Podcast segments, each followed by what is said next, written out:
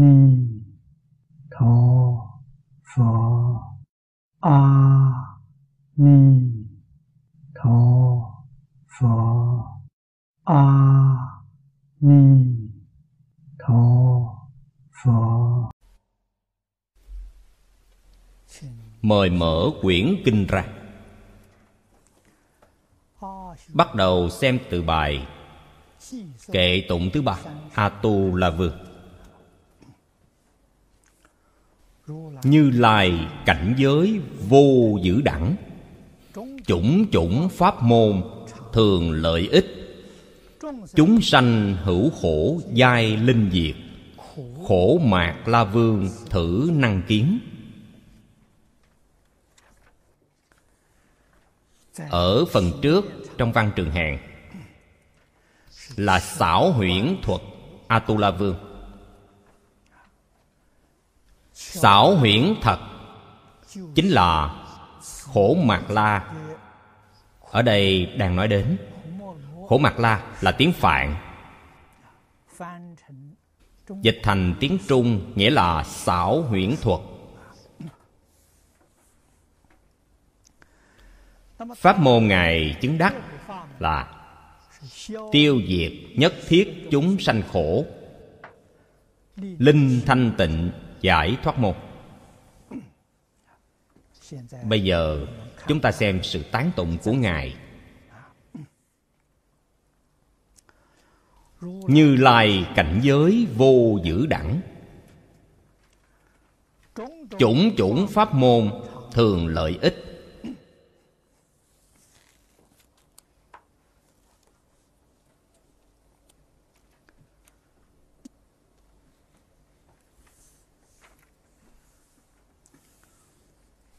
Như Lai là nói tự tánh.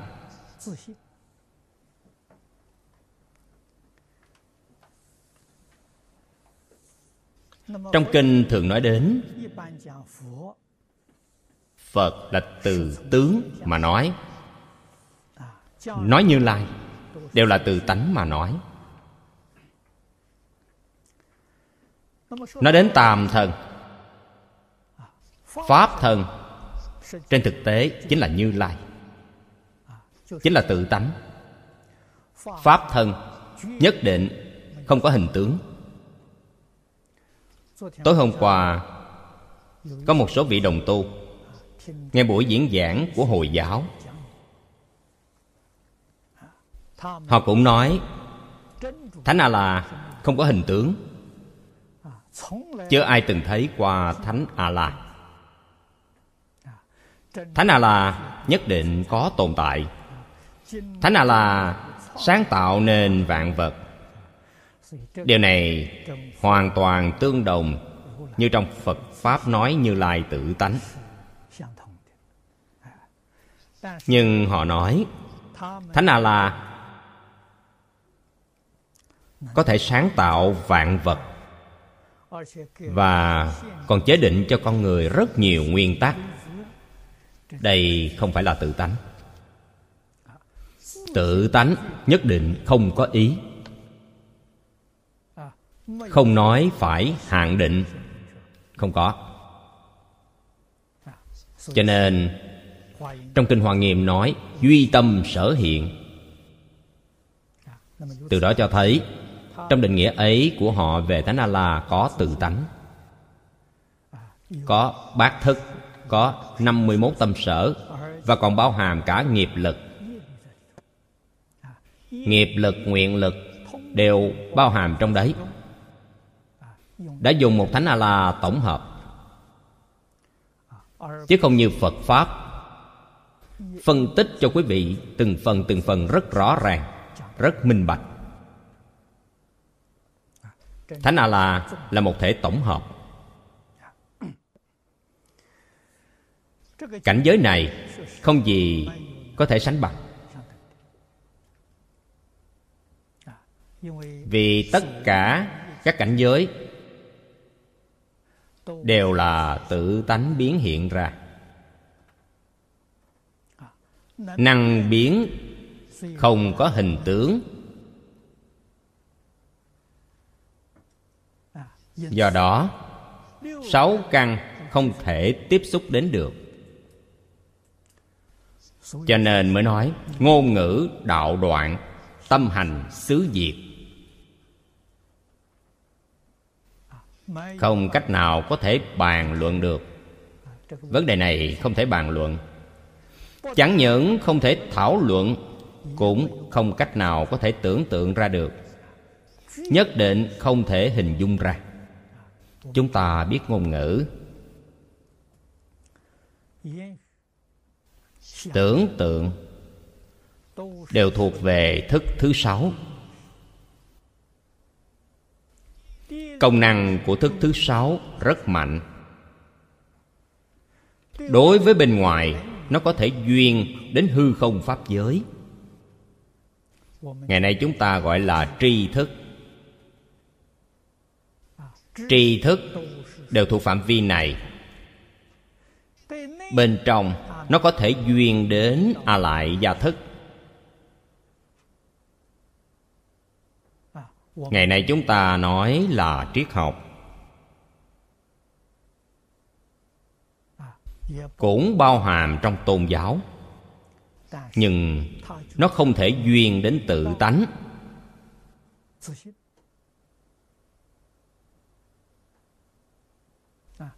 Từ đó cho thấy tác dụng của tâm thức có giới hạn, mà tánh đức thì không có phạm vi. Do đó nó không duyên đến được, vô dữ đẳng, không thể so bì được với nó. Chủng chủng pháp môn thường lợi ích. Trong nhà Phật nói tám vạn bốn ngàn pháp môn. Quý vị phải biết rằng tám vạn bốn ngàn là phân loại.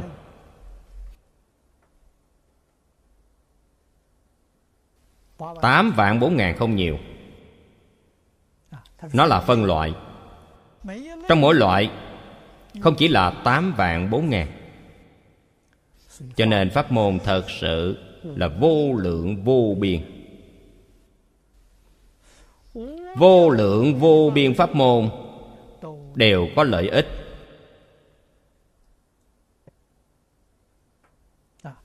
Không thể nói không có lợi ích. Nếu quý vị hiểu được đạo lý này, vận dụng một cách thích hợp, chẳng pháp nào không là Phật Pháp.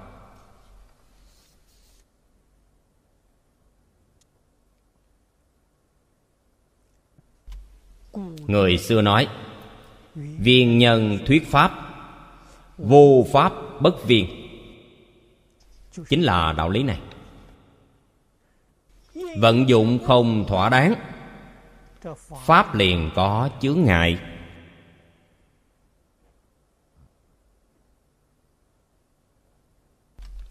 Lý có chướng ngại, sự có chướng ngại. Lý sự có chướng ngại, sự sự cũng có chướng ngại. Quý vị vận dụng không khéo léo. Nếu quý vị biết cách dùng, không một pháp nào không thiện. Thiện Tài Đồng Tử năm mươi ba lần tham vấn, năm mươi ba vị thiện tri thức, đại diện cho trai gái già trẻ các ngành nghề ở thế gian.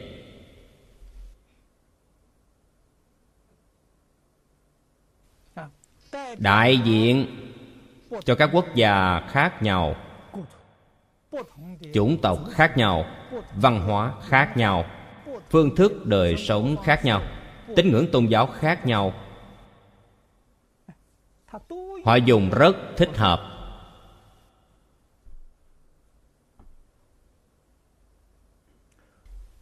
Như vậy mới thật sự gọi là dừng ở chí thiện.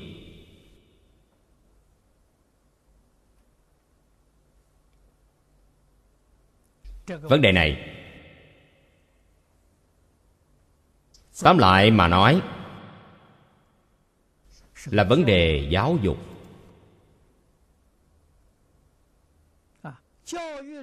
Một chi tiết quan trọng nhất trong giáo dục là phá mê khai ngộ. Con người đang mê muội, lạm dụng, dùng sai rồi, sanh ra trăm bệnh. Nếu người giác ngộ sẽ dùng rất thích đáng, không một điều gì không lợi ích.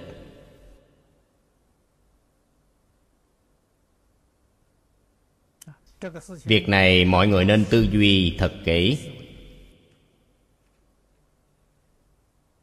Như tối hôm qua, nữ tu sĩ của Hồi giáo nói cho chúng ta về một số câu chuyện của Hồi giáo.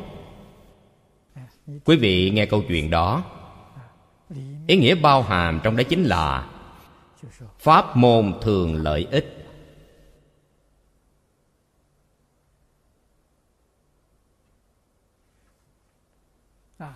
Câu chuyện đấy có nhiều sự gợi ý cho chúng ta. Chúng ta thường đứng về một góc độ để quan sát một sự vật, thường không tránh khỏi sự hiểu lầm.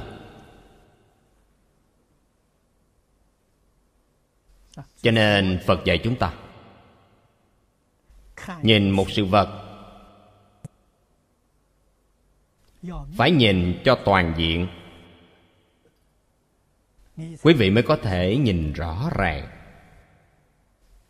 quý vị mới thật sự nhìn minh bạch. Năm xưa khi chúng tôi mới học Phật ở Đài Trung, Thầy Lý giảng cho chúng tôi khái niệm tổng thể, cũng là cương lĩnh, tổng cương lĩnh. Nhìn bất cứ một sự việc nào, ít nhất cũng phải nhìn cho được tám phương diện.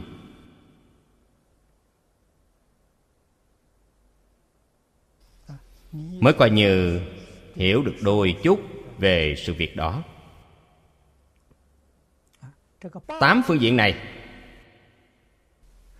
chính là nói thể,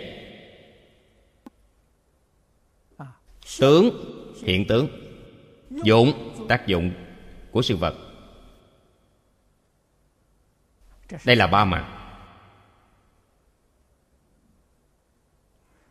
Sau đó mới quan sát nhân duyên quả của nó, là được sáu mặt. Lại tiếp tục nhìn về sự, về lý. Ít nhất quý vị phải nhìn được tám mặt này mới không đến nỗi phạm lỗi lầm. Quan sát tất cả sự vật trên tám phương diện này, quý vị mới được xem là người sơ học, chưa được thâm sâu. Sâu hơn một bậc nữa, tôi nói tiếp cho quý vị hay. Trong tám mặt này, mỗi mặt lại có đầy đủ tám mặt. Tám tám là sáu mươi bốn mặt. Quý vị có thể nhìn được sáu mươi tư mặt này, quý vị quan sát mới có độ sâu.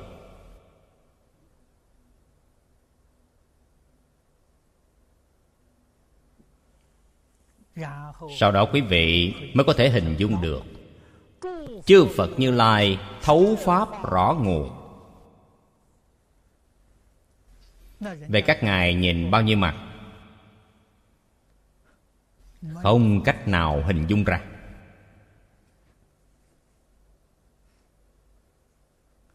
Chúng ta hiểu rõ đạo lý này, hiểu rõ chân tướng sự thật, đối với Phật Bồ Tát không thể không năm vóc sát đất. Các ngài thật sự hay hơn chúng ta nhiều. Chúng ta tám phương diện này đều không nhìn ra, đều không thể quan sát đến được, huống hồ là sáu mươi tư mặt. sáu mươi tư mặt này, mỗi mặt lại có tám mặt. Tiến chuyển không ngừng. Phật có thể thấu pháp rõ nguồn. Xem ra chúng ta nhìn sự vật quá thô thiển, tám mặt không thể nhìn thấu. Cho nên rất dễ phạm lỗi lầm.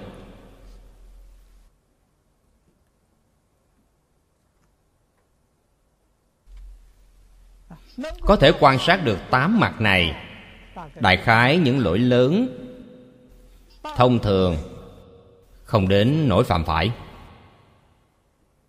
Những lỗi nhỏ đương nhiên không thể không tránh khỏi. Vì sao vậy? Vì độ quan sát chưa sâu. Quan sát chưa sâu chính là nhận thức chưa đủ.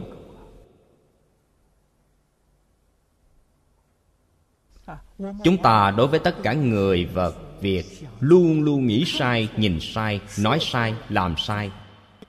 Đây gọi là tạo nghiệp.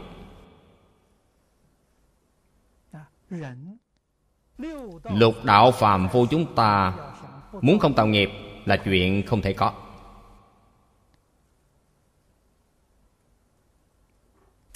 Chẳng những kiếp người tạo nghiệp, sanh lên cõi trời vẫn còn tạo nghiệp.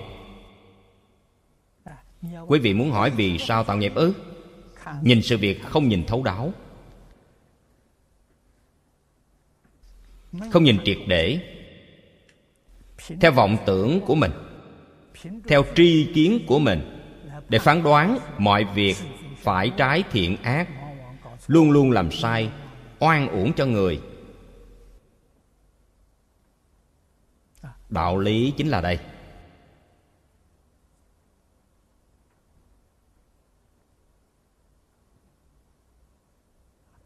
Cho nên người xưa thường tán thán chỉ có thượng trí và hạ căn không thay đổi. Hai hạng người này đáng được tán thán. Hai hạng người này nhất định có sự thành tựu. Thượng trí là gì? Họ quan sát rất tường tận, nhất định không chỉ có tám mặt. Quan sát tám mặt vẫn là người bình thường. Hàng thượng trí ít nhất cũng quan sát được sáu mươi tư mặt, hoặc càng nhiều hơn nữa.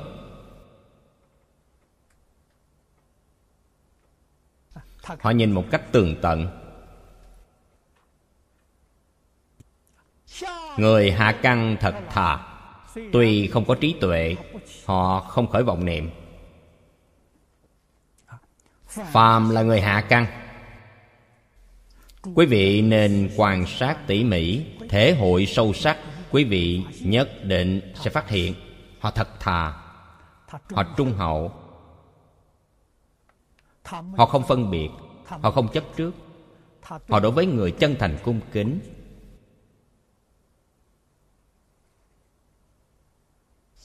Tuy họ không biết một thứ gì, quý vị hỏi họ nhìn vấn đề, đừng nói là tám mặt, một mặt họ cũng không rõ. Bản chất tốt,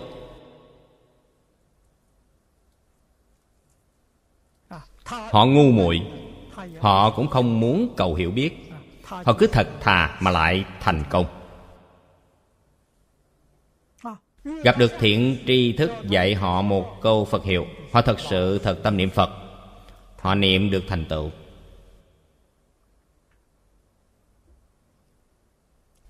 Người thượng trí ở thế gian ít, người hạ căn cũng ít. Trong đời tôi chưa gặp được một người thượng trí, cũng chưa gặp được người hạ căn.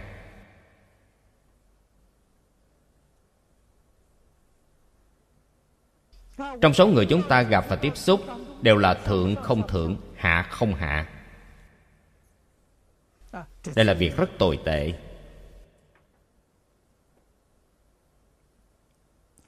Hàng trung căn chiếm phần đông. Hạng người này tham sân si mạng, rất nghiêm trọng. Khởi tâm động niệm tự mình cho là đúng, thuận theo tập khí phiền não của chính mình, lấy tập khí phiền não của mình làm tiêu chuẩn để nhìn tất cả sự phải trái thiện ác của người vật việc. Tiêu chuẩn này là sai,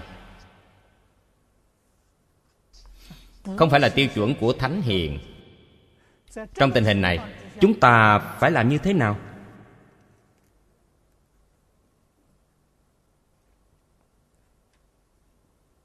Làm sao bảo vệ cho chính mình, giảm bớt sự tạo nghiệp đấy? Nếu nói không tạo nghiệp, điều này không thể có. Chỉ có thể nói làm cho giảm bớt sự tạo nghiệp của chúng ta thôi. Giảm bớt công suất.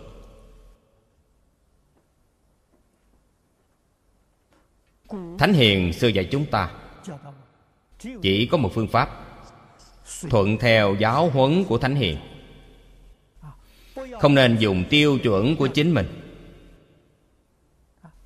Dùng tiêu chuẩn của chính mình nhất định là sai lầm. Dùng tiêu chuẩn của thánh hiền.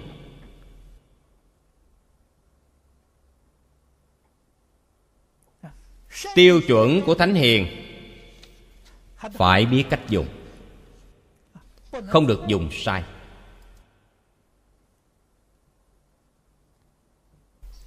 Cho thấy việc này không đơn giản.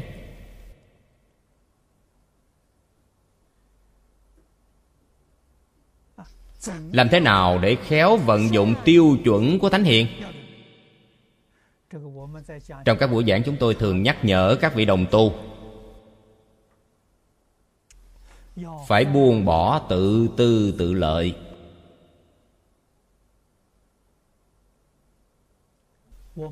Chúng ta mới khéo dùng được tiêu chuẩn của thánh hiền.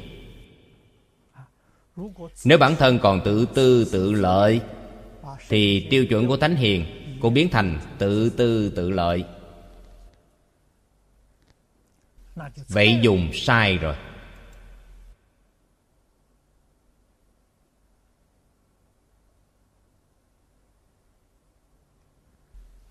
Áp dụng sai giống như ngày nay người thế gian áp dụng sai pháp luật, gọi là đi theo kẻ hở của pháp luật.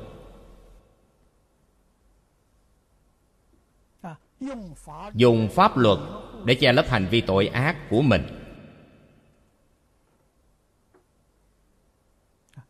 Tội lỗi này so với tội của người thường không biết phải gấp bao nhiêu lần mới đủ.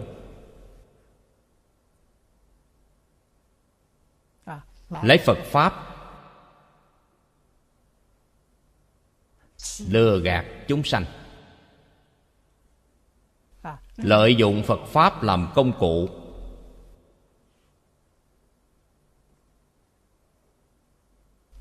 Thỏa mãn tự tư tự lợi của mình, thỏa mãn sự hưởng thụ vật chất của mình. Điều này nhất thời có thể đạt được, nhưng quý vị phải biết, quý vị lợi dụng Phật Pháp để có được những sự hưởng thụ danh lợi này là trong vận mệnh của quý vị có.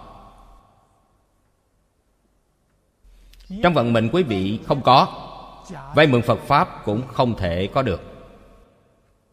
Quý vị nói xem có oan uổng không? Tuyệt đối không phải ai mượn danh nghĩa Phật Pháp cũng đều phát tài, đều có được lợi ích. Không hề có. Trong Liễu Phàm Tứ Huấn nói rất rõ ràng, quý vị dùng phương pháp thủ đoạn không chân chánh để có được chút danh văn lợi dưỡng đều do trong số mạng của quý vị khó. Nếu quý vị không dùng những thủ đoạn này,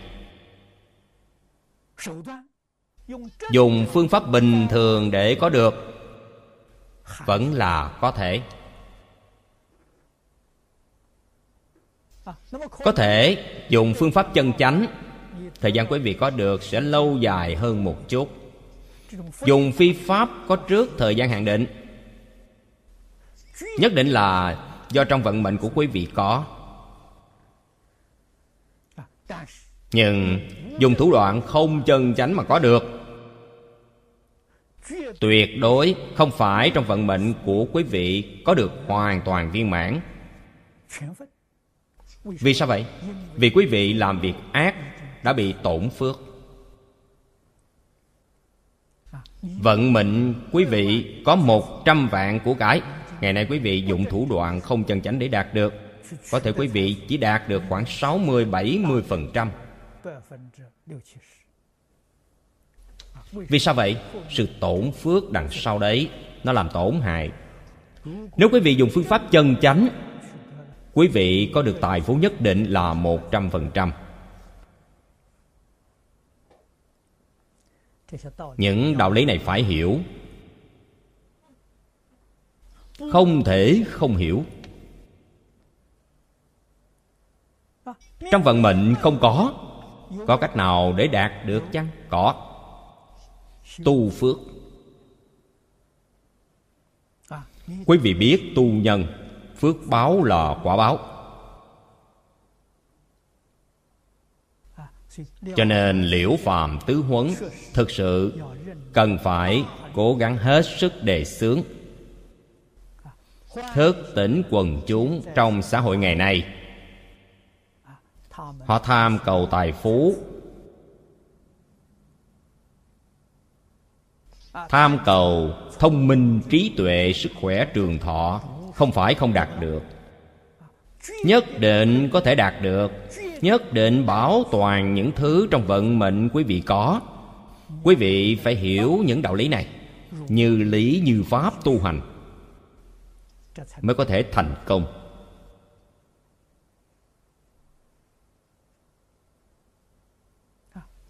Không hiểu những đạo lý này, không biết phương pháp,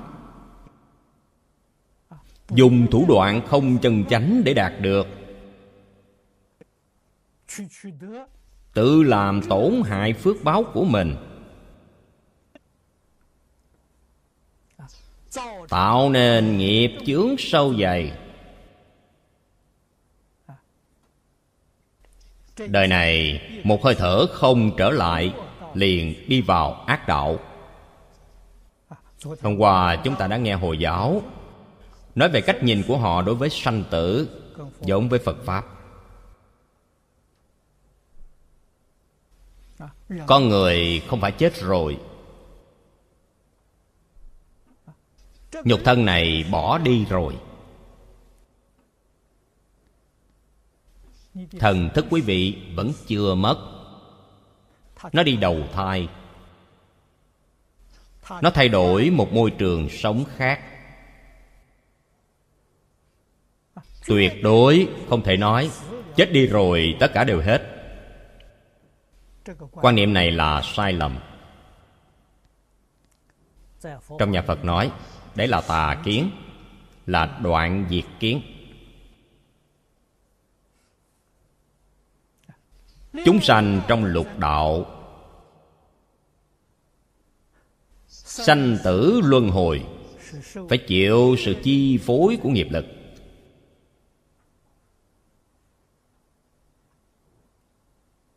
Quý vị có thể tu thiện tích đức, quý vị sanh lên cõi trên, sanh cõi trời. Cõi trời có hai mươi tám tầng trời. Quý vị tạo nghiệp ác, quả báo phải đọa lạc. Ngạ quỷ, địa ngục, phân tầng cấp cũng rất nhiều loại. Trong kinh Phật nói cho chúng ta là nói một cách khái lược, quỷ có ba mươi sáu loại,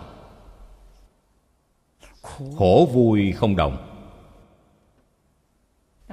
Địa ngục chủng loại càng nhiều hơn. Sao phức tạp đến thế? Chúng sanh tạo nghiệp quá phức tạp, vọng tưởng phân biệt chấp trước của chúng ta quá phức tạp. Đích thực là cảnh theo tâm chuyển. Nếu quý vị thể hội được đạo lý này,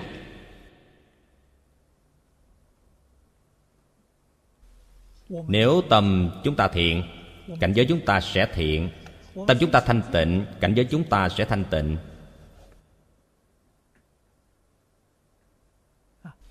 Ai chuyển thì người ấy tự thọ nhận. Cảnh giới của ta người khác không cảm nhận được. Cũng vậy, cảnh giới của Phật Bồ Tát chúng ta không hưởng thụ được.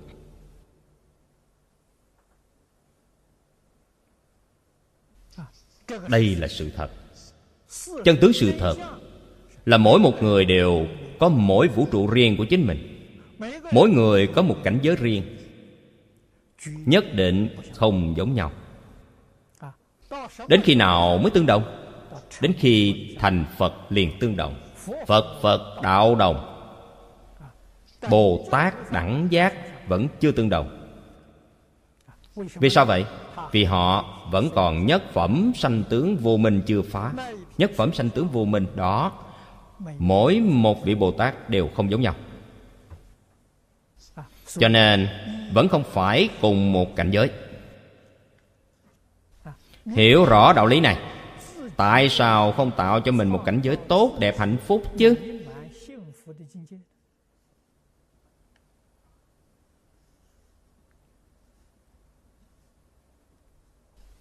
Tại sao phải chịu sự làm phiền của người khác?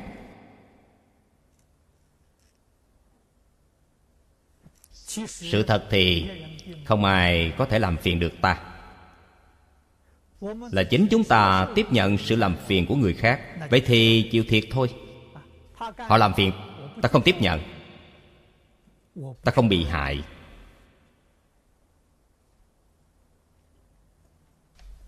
Bây giờ chúng ta lấy một ví dụ đơn giản nhất. Trong mỗi một hộ gia đình đều có tivi. Những tiết mục phát ra từ đài truyền hình chính là làm phiền chúng ta. Tôi tắt tivi đi, không mở nó, nó sẽ không sanh sự phiền phức cho tôi.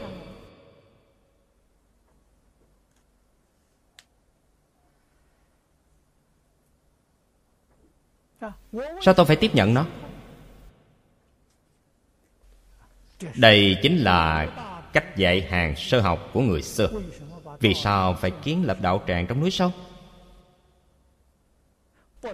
Không những rời xa thành thị, ngay cả nông thôn cũng không gần kề. Đây chính là đoạn tuyệt tất cả sự quấy nhiễu của cảnh giới bên ngoài, giữ cho tâm mình thanh tịnh. Ngày xưa có được điều kiện hoàn cảnh như thế này không khó, bây giờ thì không dễ. Ngày nay nhất định phải có phương pháp của ngày nay. Người xưa dạy chúng ta hai câu, thật đúng là lời vàng ngọc, gọi là nhận biết nhiều việc khổ cũng nhiều, quen người nhiều quá thị phi tăng. Hai câu này hay. Chúng ta muốn thành tựu trên con đường đạo nghiệp, việc quý vị biết càng ít càng tốt. Nói cách khác, không xem tivi. Xem tivi những việc biết đến quá nhiều. Không nên xem báo, không xem tạp chí, những thông tin khác toàn bộ cắt đứt. Việc chúng ta biết ít đi.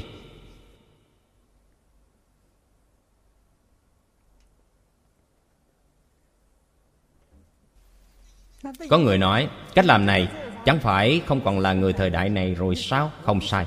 Tôi không phải là người thời nay, tôi là người xưa. Tôi học người xưa, tôi không học người thời nay. Người xưa tự tại, người thời nay khổ não. Tôi phải biết nhiều như thế làm gì chứ? Càng không cần phải quen biết cho nhiều người.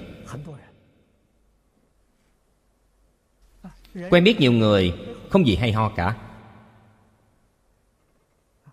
Nhiều thị phi.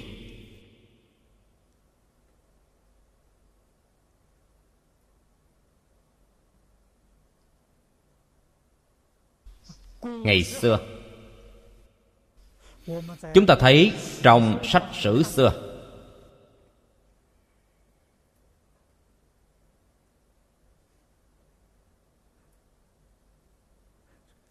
lập công, lập đức, lập ngôn. Những người này bạn bè của họ không nhiều.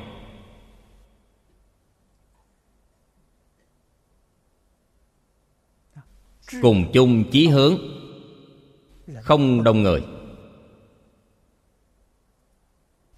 Họ ngồi cùng nhau.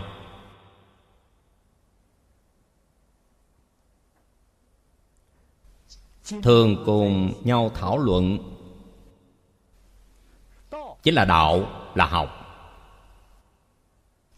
Không có thị phi. Người thế gian ngồi với nhau luôn là nhà ông Trương tốt, nhà bà Lý xấu, cả đời nói cũng không hết, tạo khẩu nghiệp.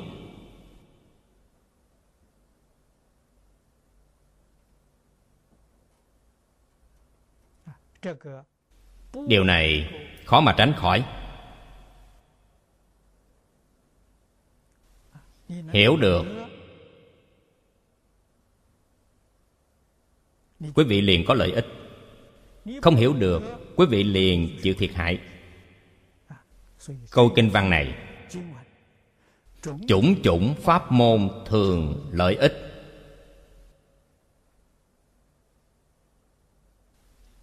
Câu nói này không phải tuyệt đối, nó là tương đối.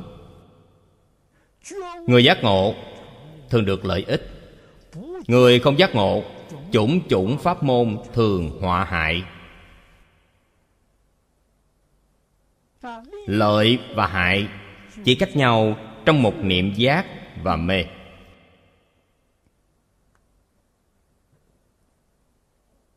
Chúng ta phải hiểu được đạo lý này.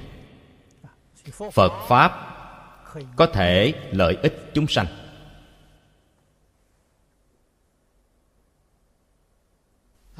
Khiến chúng sanh siêu phàm nhập thánh, vĩnh thoát luân hồi. Nhưng Phật Pháp cũng hại chúng sanh. Nếu chúng sanh mê tín, vậy thiệt hại không ít.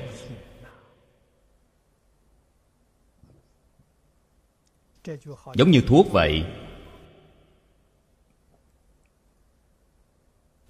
người bị bệnh phải uống thuốc. Thuốc có thể tùy tiện uống không? Điều này chúng ta đều biết. Nhất định phải nhờ bác sĩ chẩn đoán.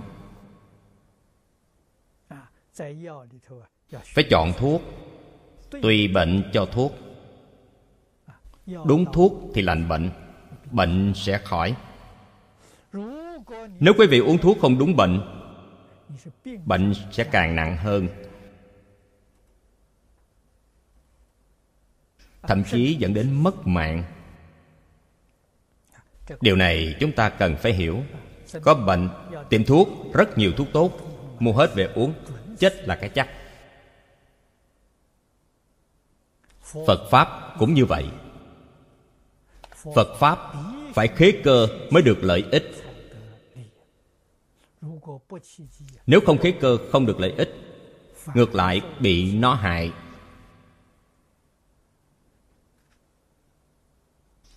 Do đó Phật mới dạy chúng ta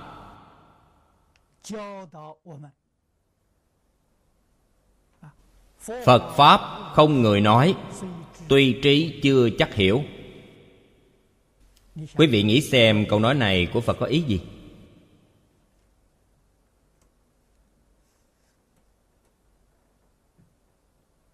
Chúng ta phải thân cận thiện tri thức. Thiện tri thức, họ là người từng trải. Chúng ta phải nhờ họ trợ giúp. Trong biển Pháp mênh mông, họ chỉ cho chúng ta phương hướng, con đường, mục tiêu. Chúng ta có thể tuân hành mới đạt được mục đích cần đến.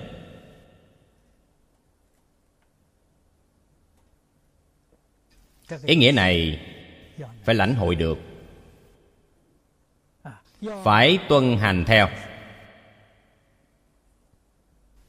Chúng ta học Phật mới có thể thật sự đạt được lợi ích. Lợi ích là nói đến cái gì? Câu giữa đây đã nói cho chúng ta rất cụ thể. Chúng sanh hữu khổ, giai linh diệt.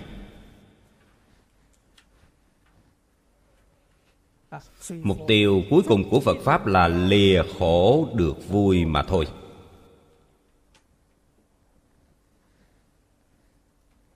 Căn nguyên cái khổ của chúng sanh là mê. Từ đó cho thấy phá mê khai ngộ, phương pháp hiệu quả nhất chính là giáo dục. Cho nên Phật Thích Ca Mâu Ni thị hiện bốn mươi chín năm vì tất cả chúng sanh giảng kinh thuyết pháp.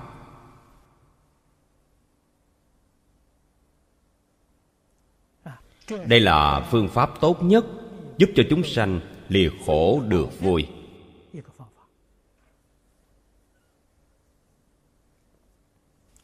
Cho nên Phật Bồ Tát không chọn việc chính trị. Các ngài không chọn các ngành nghề khác trên thế gian. Các ngài chọn dạy học. Dạy học thông thường là một công việc rất vất vả. Người xưa nói là tú tài nghèo.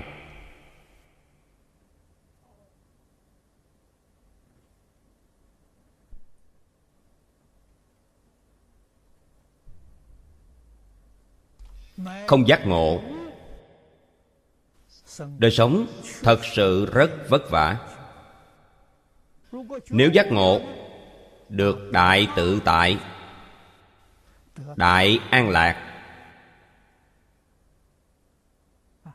người thế gian không cách nào có thể tưởng tượng, cũng không cách nào lý giải được.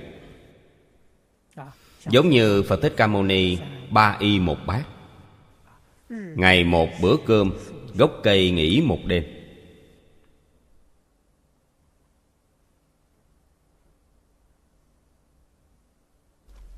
Không giác ngộ triệt để, đời sống này rất vất vả.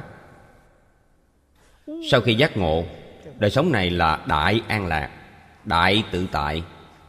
Từ đó cho thấy khổ vui cũng không có tiêu chuẩn nhất định.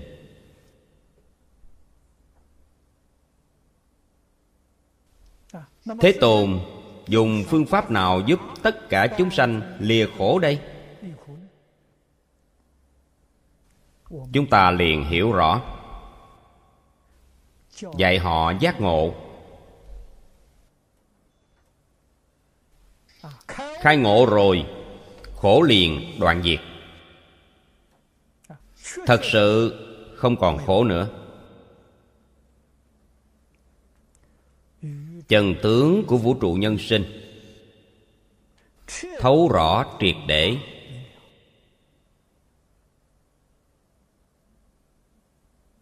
Làm gì có khổ chứ?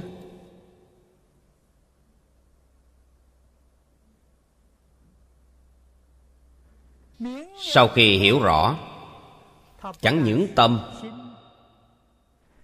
mà thân cũng cùng với tất cả chúng sanh trong hư không pháp giới dung hợp thành một thể. Sao họ không tự tại được?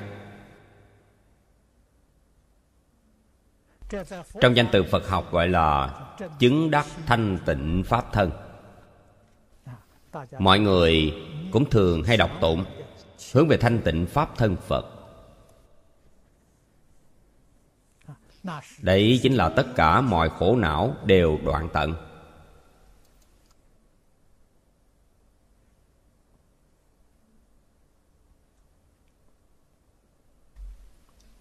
Đối với tất cả pháp thế xuất thế gian, quá khứ, hiện tại, vị lai, không một pháp nào không thông suốt, không gì không rõ ràng.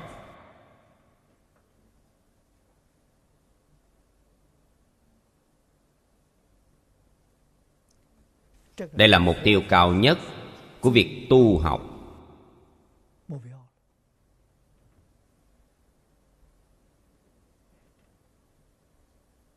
Chúng ta học Phật lấy cái này làm chuẩn, đây là điều đích thực, là tâm vô thượng Bồ Đề.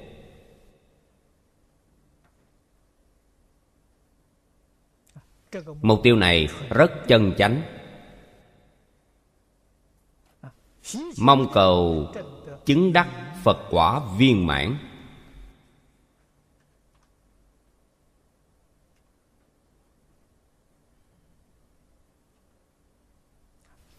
Sự tu học này là chính xác, không hề sai lầm. Nếu không lấy điều này làm phương hướng, làm mục tiêu, trong Phật Pháp chúng ta tu học tinh tấn, nỗ lực như thế nào chăng nữa thì thành tựu cũng có giới hạn. Thậm chí cánh cửa lục đạo không thể bước ra.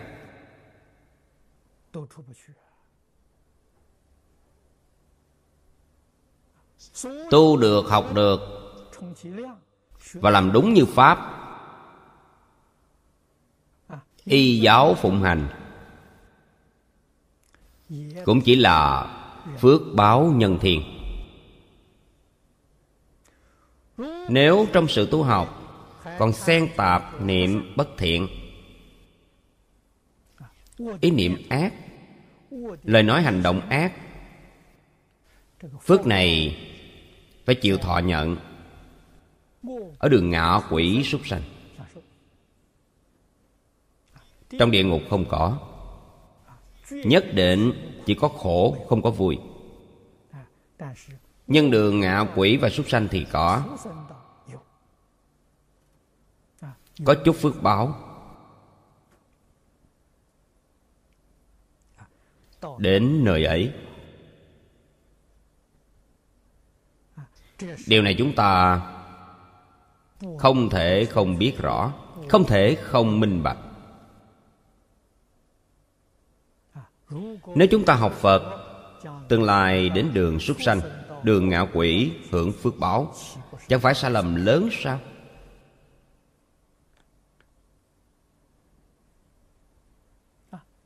Dù là phước báo nhân thiên, nói thật lòng, ngay tiểu quả cũng không xứng để kể đến. Nhà Phật nói tiểu quả chính là A-la-hán, đã vượt thoát luân hồi lục đạo, đã đến pháp giới tứ thánh. Đây là tiểu quả. Nói cách khác, dù là phước báo nhân thiên, không tính là quả báo.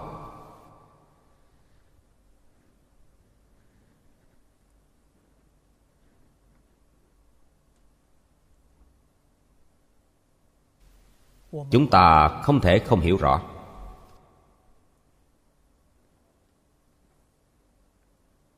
Nhìn tình hình chúng ta hiện nay, hoàn cảnh đời sống như thế này,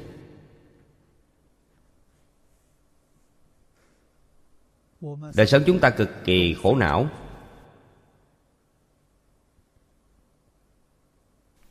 Nhất là đời sống hoàn cảnh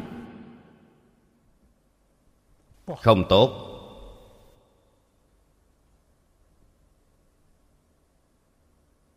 Sống trên thế gian này,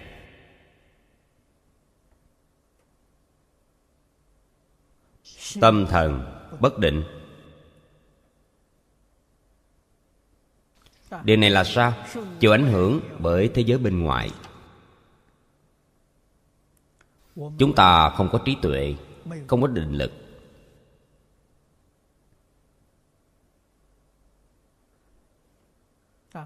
Tuy đã học Phật, học Phật lâu lắm rồi, tâm vẫn không định được.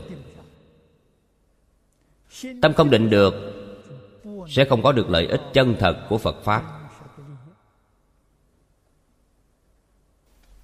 Tâm chúng ta vẫn còn trôi nổi,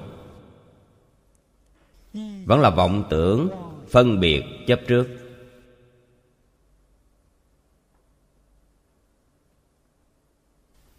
chẳng những không giảm bớt mà còn ngày càng tăng thêm. Như vậy sao được?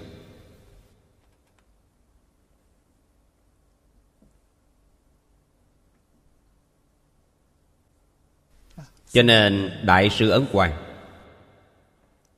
thấy hạng người như chúng ta đây, thật đúng như trong kinh Phật nói, kẻ đáng thương, không có trí tuệ, ngu muội đến mức độ này.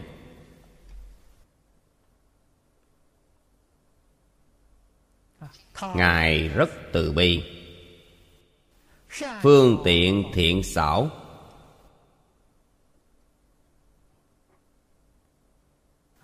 ứng cơ thuyết pháp, đặc biệt chọn lấy lời giáo huấn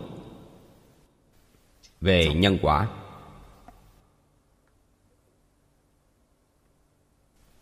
Ngày nay chúng ta học Phật phải bắt đầu từ đâu? Chính là từ chỗ này. Nhận thức nhân quả, hiểu rõ báo ứng.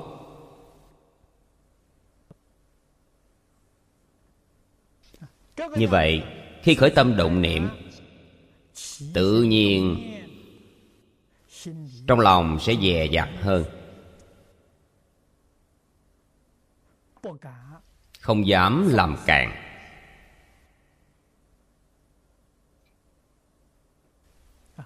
Đoạn ác tu thiện,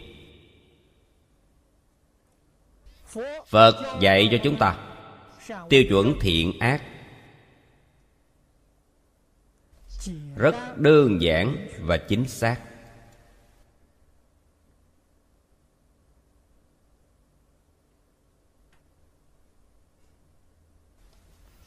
Chúng ta học rồi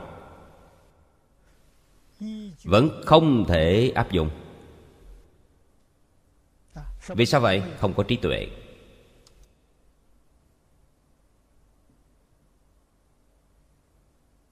Cho nên Đại sư Ấn Quang không dùng thập thiện,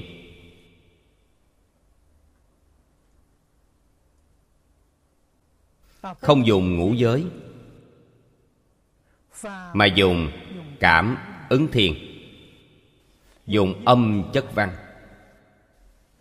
Đây là đại trí tuệ, thật sự là phương tiện thiện xảo.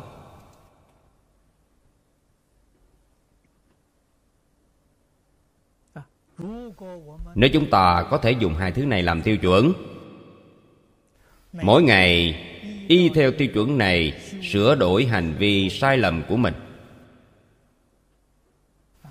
người này trong một đời nhất định không đọa ác đạo. Điều này là chắc chắn.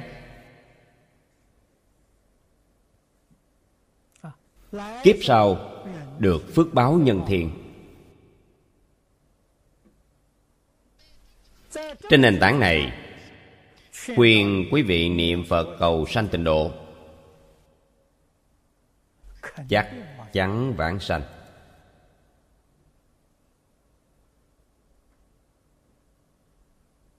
Sanh đến thế giới Tây Phương Cực Lạc, cho dù là hạ hạ phẩm vãng sanh, chúng sanh hữu khổ tất linh diệt đã đạt được rồi.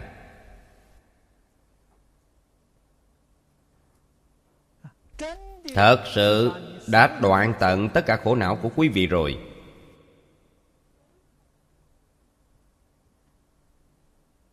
Phương pháp này của Đại sư tuyệt diệu không gì bằng.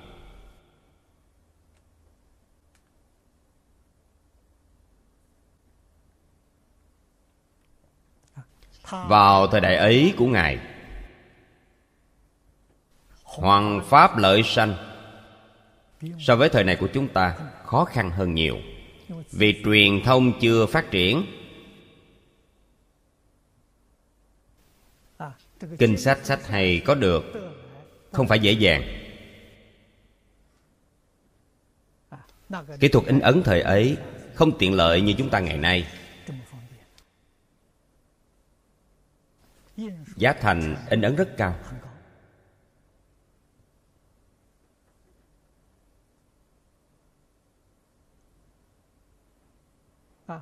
Kinh sách cũng không phải người bình thường có thể mua nổi, giá cả rất đắt,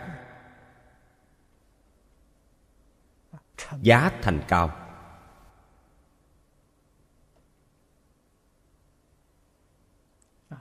Cả đời Ngài nỗ lực thúc đẩy thúc đẩy giáo dục nhân quả, cứu vãn kiếp nạn của xã hội.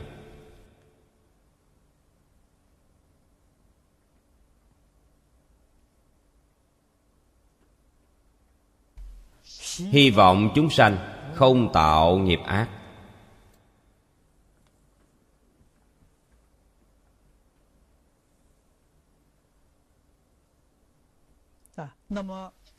Hai quyển Cảm Ứng Thiên và Âm Chất Văn chúng ta đều xem qua, chính là nói tỉ mỉ hơn về thập thiện nghiệp.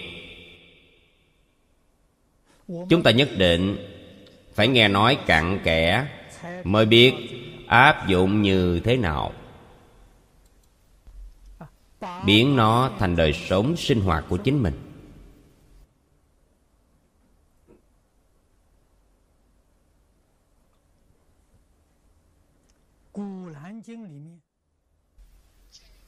Trong kinh Cổ Làng dạy người đoạn ác tu thiện cũng nói rất tường tận.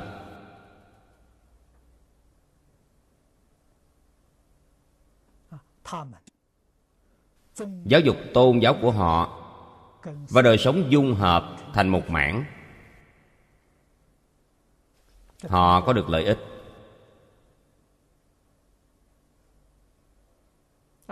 Giáo dục của Nho Phật há chẳng phải giáo dục cuộc sống sao? Nếu những điều ta học không khớp với cuộc sống thì có ích lợi gì chứ?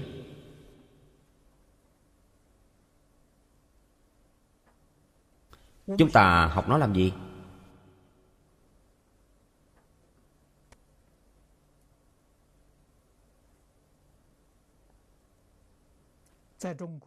Giáo dục của thánh hiền xưa, nói thật lòng, chính là về chúng ta phải sống như thế nào, làm người như thế nào, làm thế nào để xử lý công việc, làm thế nào để đối nhân xử thế.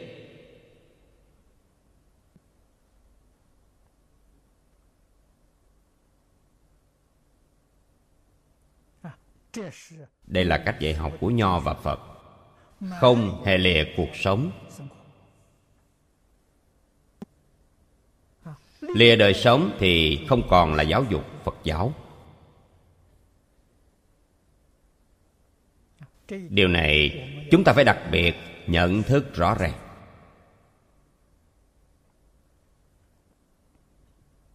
Cho nên chúng ta xem Phật Bồ Tát làm thế nào để giúp tất cả chúng sanh khổ nạn lìa khổ được vui.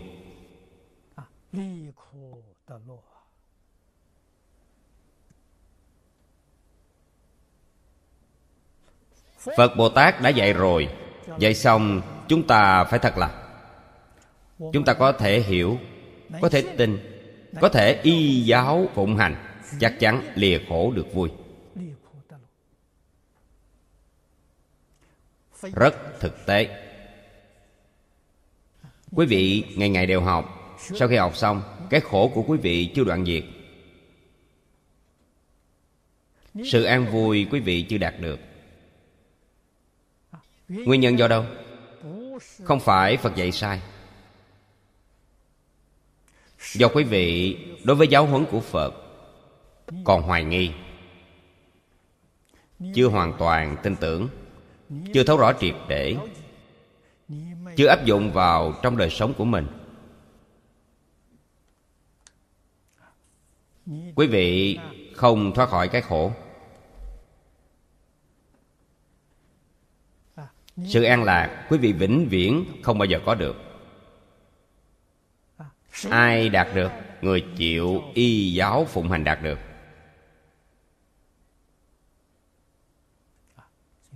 Cư sĩ Hạ Liên Cư trong Tịnh Ngữ năm lần bảy lượt nhấn mạnh phải thật làm.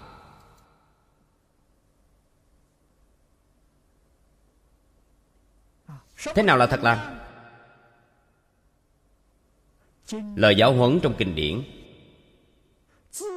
mỗi câu mỗi chữ đều áp dụng trong đời sống thường ngày. Đây gọi là thật lành. Nhất định phải thuận theo giáo huấn của Đức Phật, chính là lời giáo huấn của kinh luận. Nhất định phải buông xả tập khí phiền não của chính mình.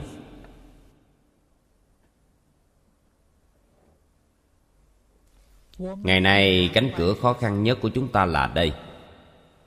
Lời giáo huấn của Phật không tồi, rất hay, tập khí của bản thân không chịu bỏ. Trong đời sống thường ngày vẫn còn vọng tưởng phân biệt chấp trước làm chủ.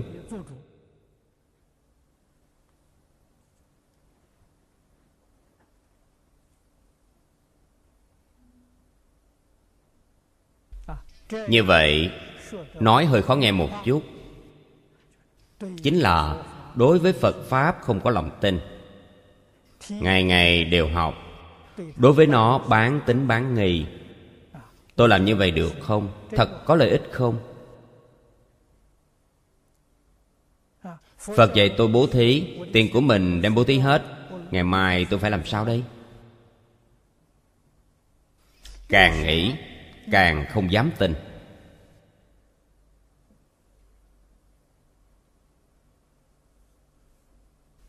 Thậm chí tiền tài của chính mình lấy một phần mười ra bố thí cũng cảm thấy khó khăn.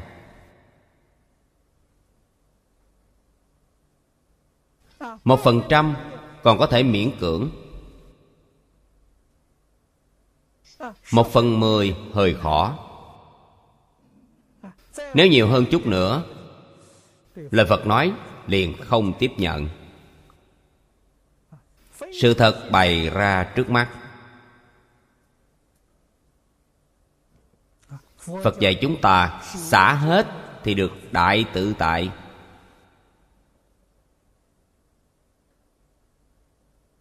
Sao gọi là đại tự tại? Cảnh giới này chúng ta không bao giờ thể hội được. Vì sao vậy? Vì chúng ta chưa xả hết.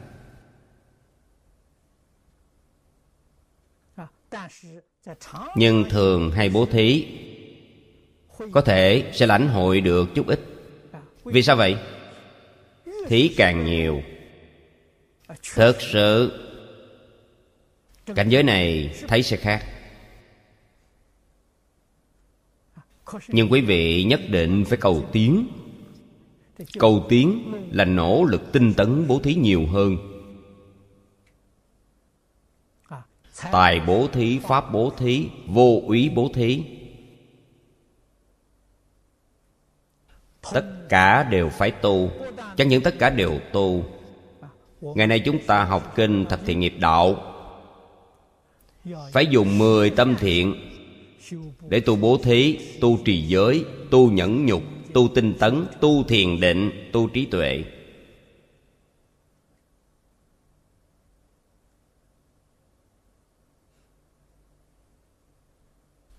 Mỗi niệm không rời thập thiện, quả báo của quý vị rất thù thắng. Quý vị được lợi ích không thể nghĩ bàn.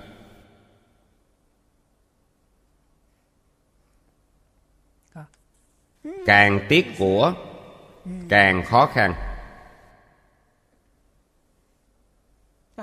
Tiếc tài, về tiền tài khốn khó. Tiếc pháp, ngăn ngại thông minh trí tuệ. Không quan tâm đến cái khổ nạn của chúng sanh trên thế gian. Quý vị không được sự sống lâu trường thọ.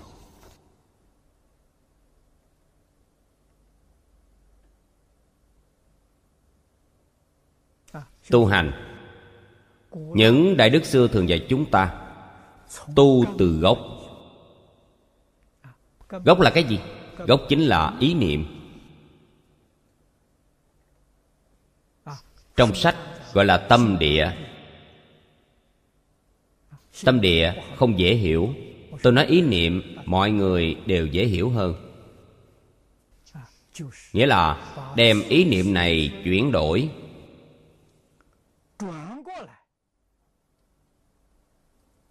Chuyển đổi trở lại. Niệm niệm đều vì lợi ích chúng sanh.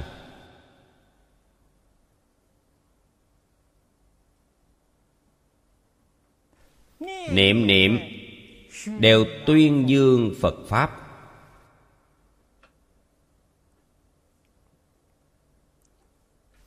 Chúng sanh khổ nạn rất nhiều. Phạm vi giúp đỡ họ rất rộng lớn.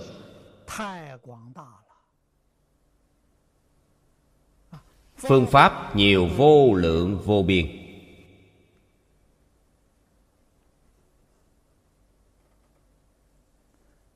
Thế gian việc từ thiện cứu tế rất nhiều.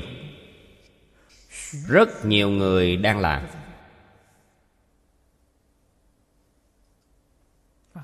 Chúng ta phải dùng trí tuệ để quan sát.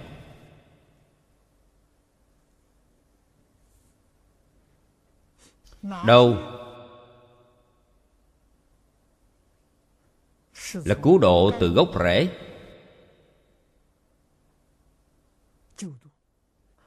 đâu là cứu độ về phần ngọn.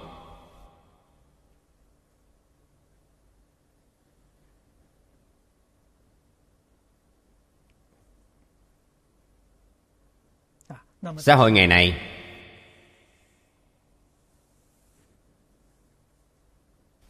nếu quan sát tỉ mỉ phải nhận thức được mục tiêu thời nay đang hướng đến. Do sự phát triển của khoa học kỹ thuật ảnh hưởng đến tất cả các hình thức sinh hoạt của chúng sanh.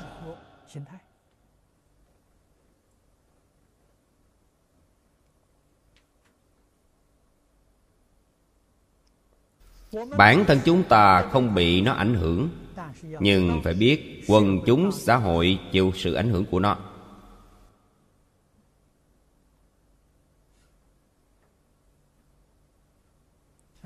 Chúng ta phải liên tưởng đến làm thế nào để lợi dụng sức ảnh hưởng này.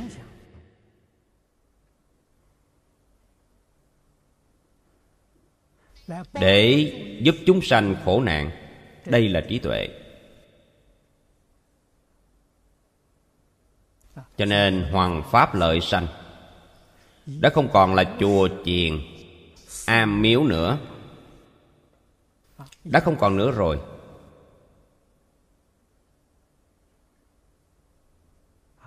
Mà nó là gì? Là phát sóng vệ tinh, là truyền phát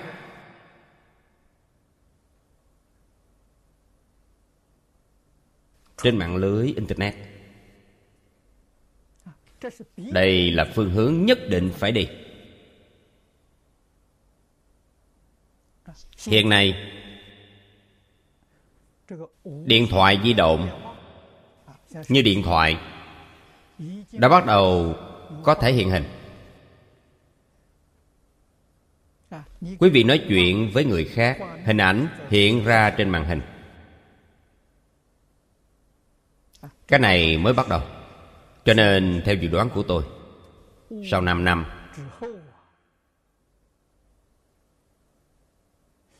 màn hình tivi nhỏ có thể kết nối với điện thoại của quý vị, vật tùy thân.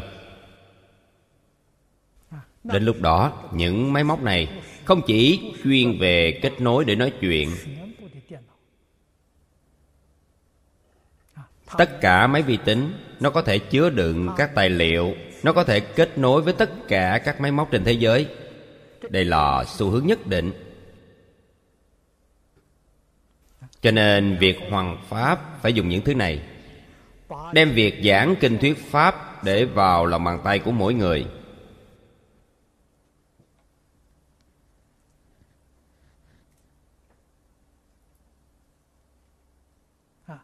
công năng hoằng pháp trong tự viện vào thời đại này đã lỗi thời.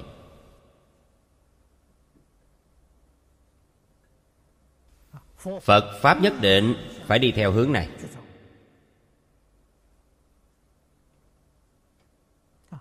Giúp giới thanh niên, phần đông quần chúng xã hội nhận thức Phật Pháp, hiểu rõ về Phật Pháp, yêu thích Phật Pháp, tu học Phật Pháp, công việc hoằng pháp lợi sanh, mới đạt kết quả cao. Vào thời đại kỹ thuật công nghệ cao này, nói đến việc tu hành, tu hành phải đợi đến lúc nghỉ hưu. Nghỉ hưu rồi mới tu hành. Thời trai trẻ chú trọng ở giải, tính giải. Sau khi nghỉ hưu chú trọng hành chứng.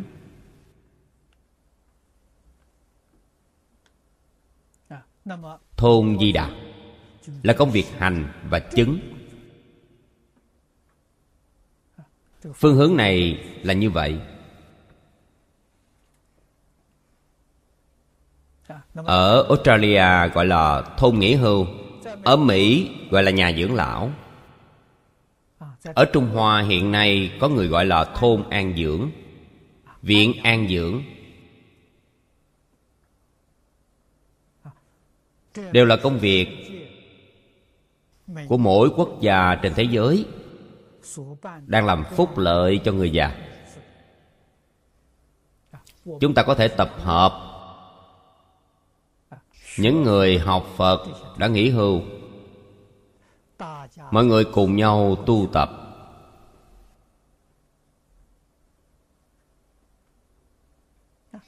Viện dưỡng lão, thôn Di Đà không cần phải lớn. Lớn thì phiền phức nhiều, quản lý gặp phiền phức.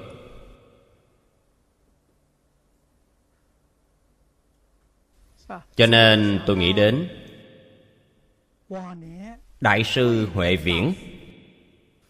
Đây là vị tổ sư đầu tiên của Tịnh Độ Tông chúng ta. Ở Lô Sơn kiến lập niệm Phật đường, chỉ có một trăm hai mươi ba người.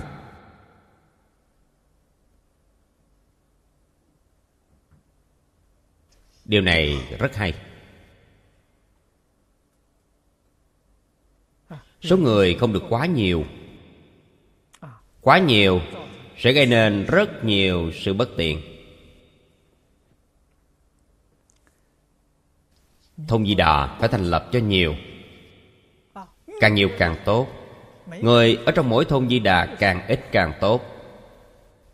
Người không nên nhiều, phải thật sự cùng chung chí hướng. Mỗi ngày cùng nhau nghiên cứu kinh luận, thật tâm niệm Phật, buông xả vạn duyên. Như vậy không có việc không thành tựu.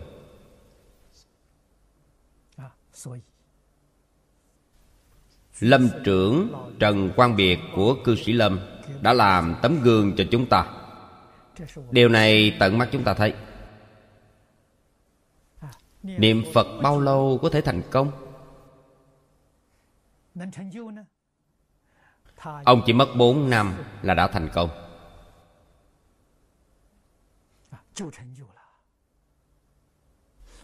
Trong Tịnh Độ Thánh Hiền Lục và trong Vãng Sanh Truyện chúng ta đã thấy ba năm đến năm năm thành tựu chiếm số đầu.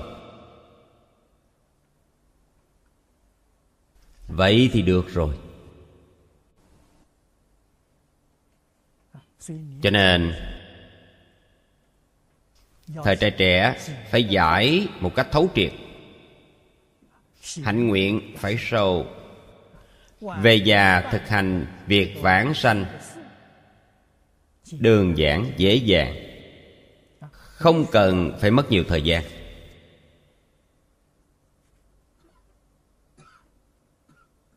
Chúng ta biết được những chân tướng sự thật này thì sẽ hiểu việc hoằng pháp phải nên làm như thế nào.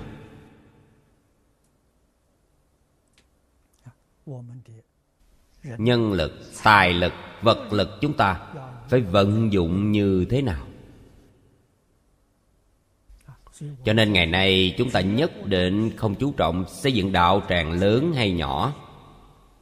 Chúng ta không chú trọng những thứ này. Chúng ta chú trọng các thiết bị điện tử,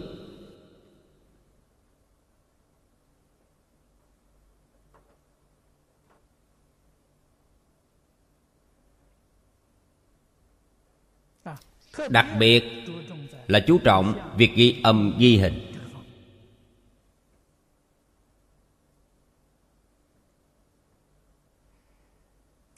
Chỗ này của chúng ta, đạo tràng nhỏ này, với những thiết bị này, chúng ta cảm thấy đã rất hài lòng rồi.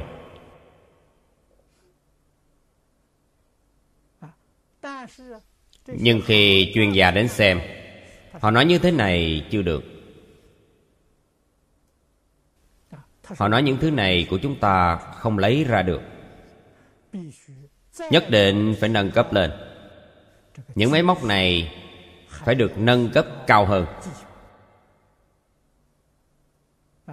Có người đề nghị như thế, chúng ta cũng tiếp nhận. Chúng ta luôn hy vọng phẩm chất của chúng ta không ngừng thăng tiến.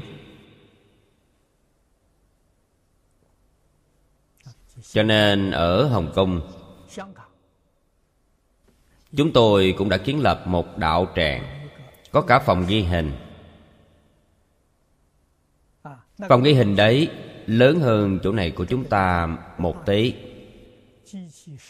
Máy móc thiết bị cũng tiên tiến hơn đây.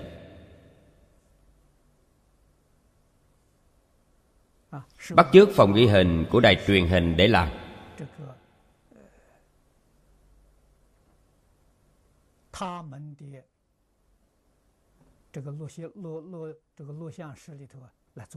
Phòng quay của họ, họ gọi là phòng quay phim.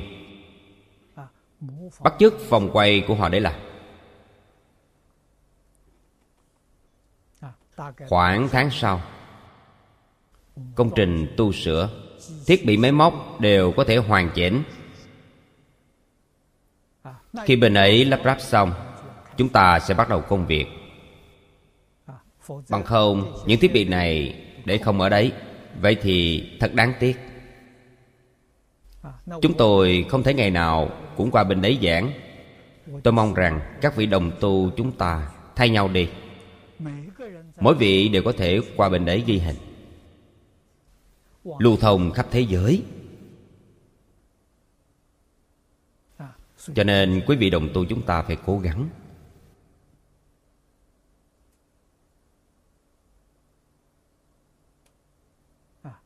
Hiện nay ở Đài Loan, ở Mỹ, có không ít đài truyền hình đang phát băng ghi hình của tôi. Tôi mong rằng từ năm sau, băng ghi hình của quý vị đồng tu ở đây đều có thể được phát trên đài truyền hình nước ngoài.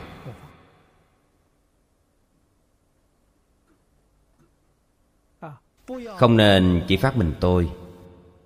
Một mình tôi mọi người xem mãi một hình ảnh cũng chán, thường phải thay người.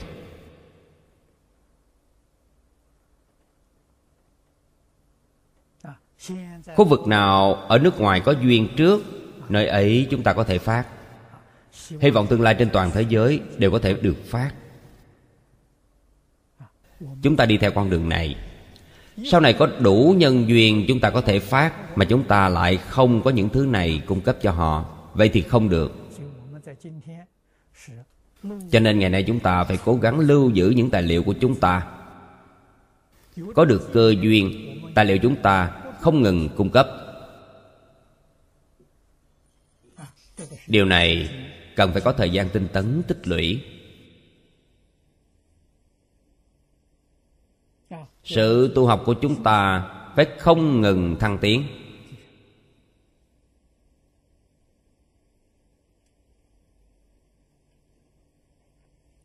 Công việc này của tôi không chỉ riêng cho Phật giáo.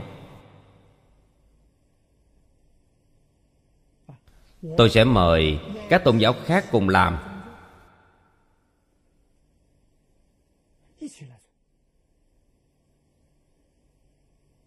mà thầy truyền đạo của mỗi tôn giáo đều có thể lợi dụng khoa học kỹ thuật ngày nay.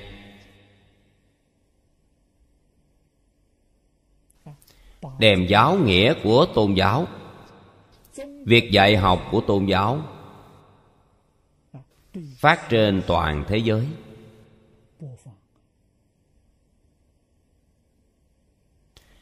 Chúng ta nguyện cầu xã hội an định, thế giới hòa bình, nhân dân hạnh phúc.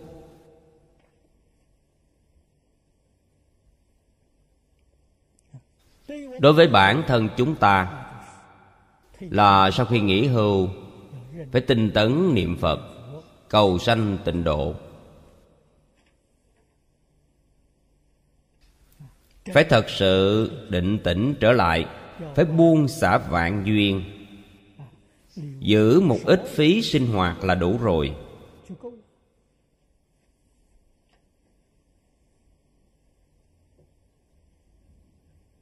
Mỗi một quốc gia đối với việc phúc lợi cho người già đều có quy định rõ ràng. Hiện nay chúng ta tiếp xúc đất nước Malaysia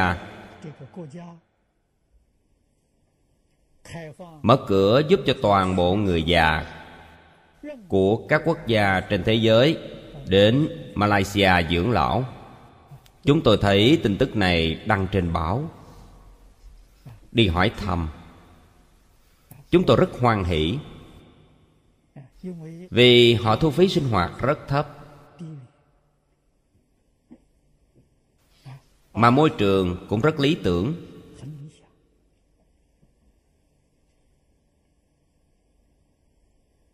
Giới hạn độ tuổi là năm mươi. Người nghỉ hưu năm mươi tuổi trở lên đều có thể ở lâu dài trong thôn nghỉ hưu của họ.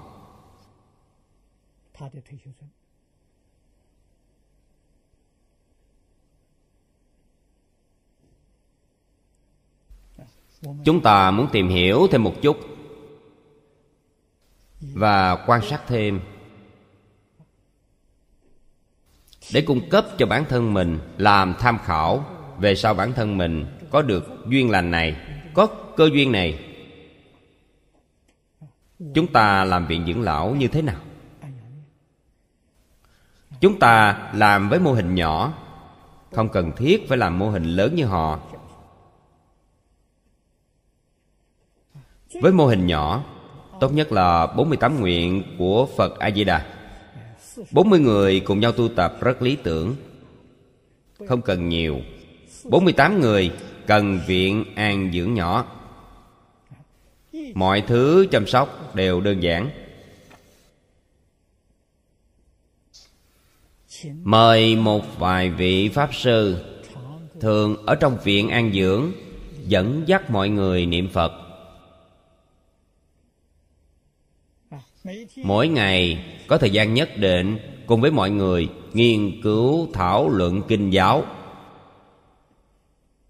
Kinh giáo chỉ giới hạn trong Tịnh Độ Ngũ Kinh Nhất Luận, những thứ khác không cần.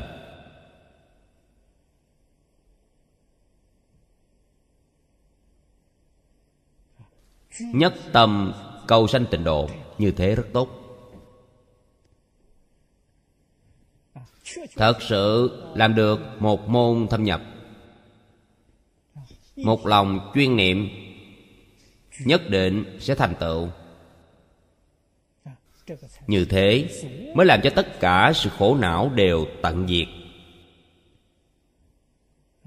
Cho nên nhà Phật thật sự có phương pháp, có lý luận, có phương pháp. Pháp môn này Khổ Mạc La Vương thử năng kiến, cho nên tự thân ngài tu học pháp môn này.